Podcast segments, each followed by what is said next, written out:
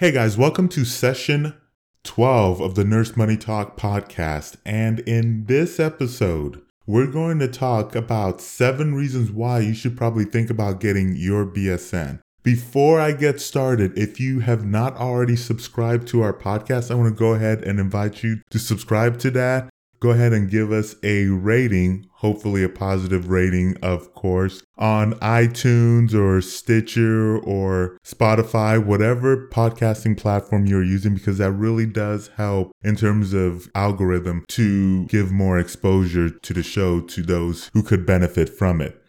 The reason why I actually wanted to talk about this question is that this has come up several times at my job. I've seen it a lot on forums, and it's something that comes on and off depending on what's going on. It's one of those things where I get the argument both ways.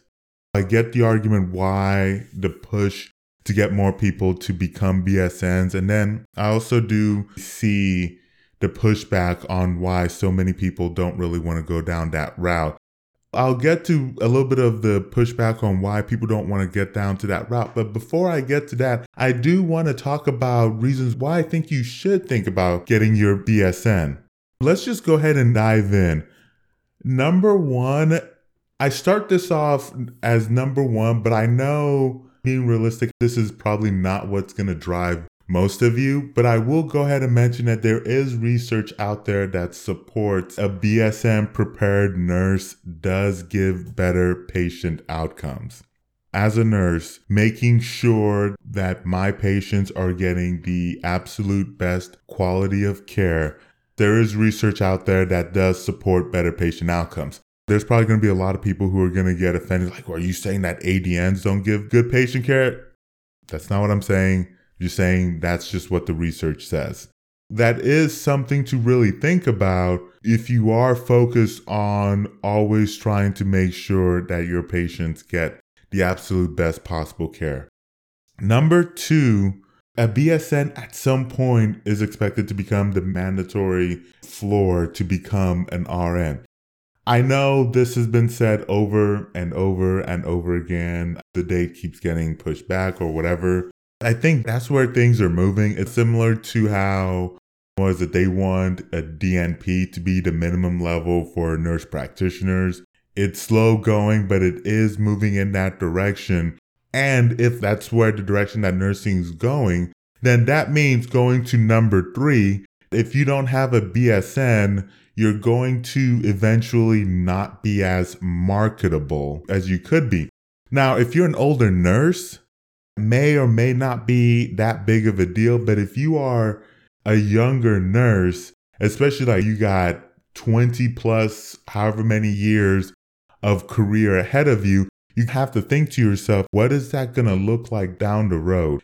If this is where we're going, does that mean that at some point when you're applying for a job, you might not be able to get it or to be competitive for it? And this gets to number four is that some positions are starting to require a BSN. It's not a whole lot, but the point of the matter is is that there are positions that are starting to require BSNs. If you start looking at leadership positions, even if you look at certain jobs for hospitals that are pushing for magnet status, there's a high emphasis given for BSN nurses. So you kind of have to see where all of that is going. And then that leads to number five, which is having a BSN overall gives you better opportunities for advancement, like I mentioned with leadership. Six, in general, more job options are just going to be available to you.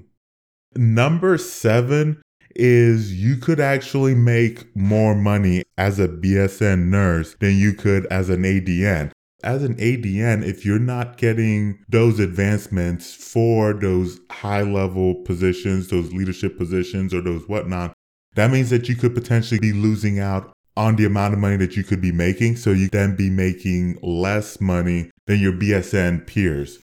With the whole argument of ADN versus BSN, a difference in terms of pay. That's kind of true, but it doesn't really tell the whole picture, does it?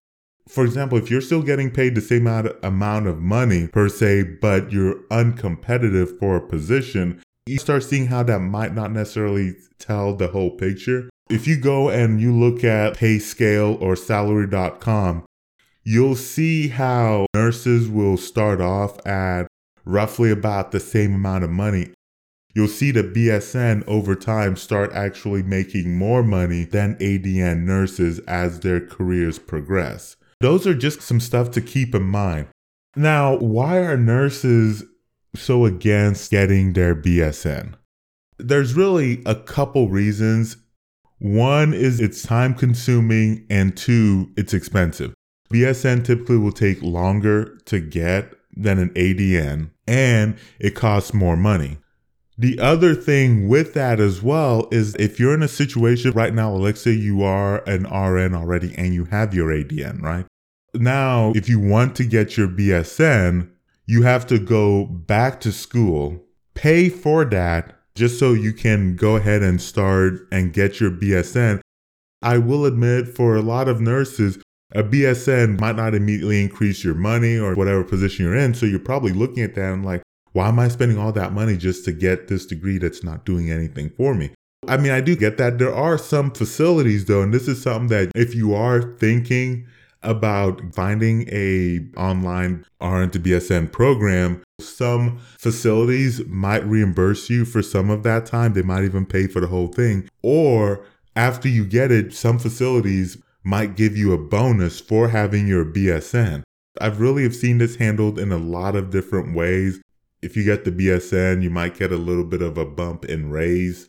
I would really encourage you to investigate it further out if that is something you're interested in if there's not anything that available to you, especially if you work for a big healthcare system that might not be able to give you a little bit of a help with paying for school. If you are interested though in finding an online RN to BSN program, you can go to nursemoneytalk.com forward slash schools.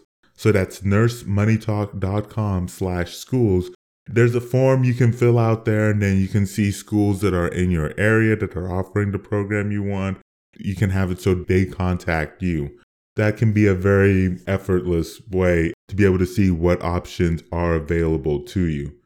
That's pretty much all I have for this episode. You can find the show notes for this by going to nursemoneytalk.com slash podcast slash 12. So that's nursemoneytalk.com forward slash podcast forward slash 12. I'll also have that in the podcast description below. Thank you so much for listening, and I will catch you in the next episode.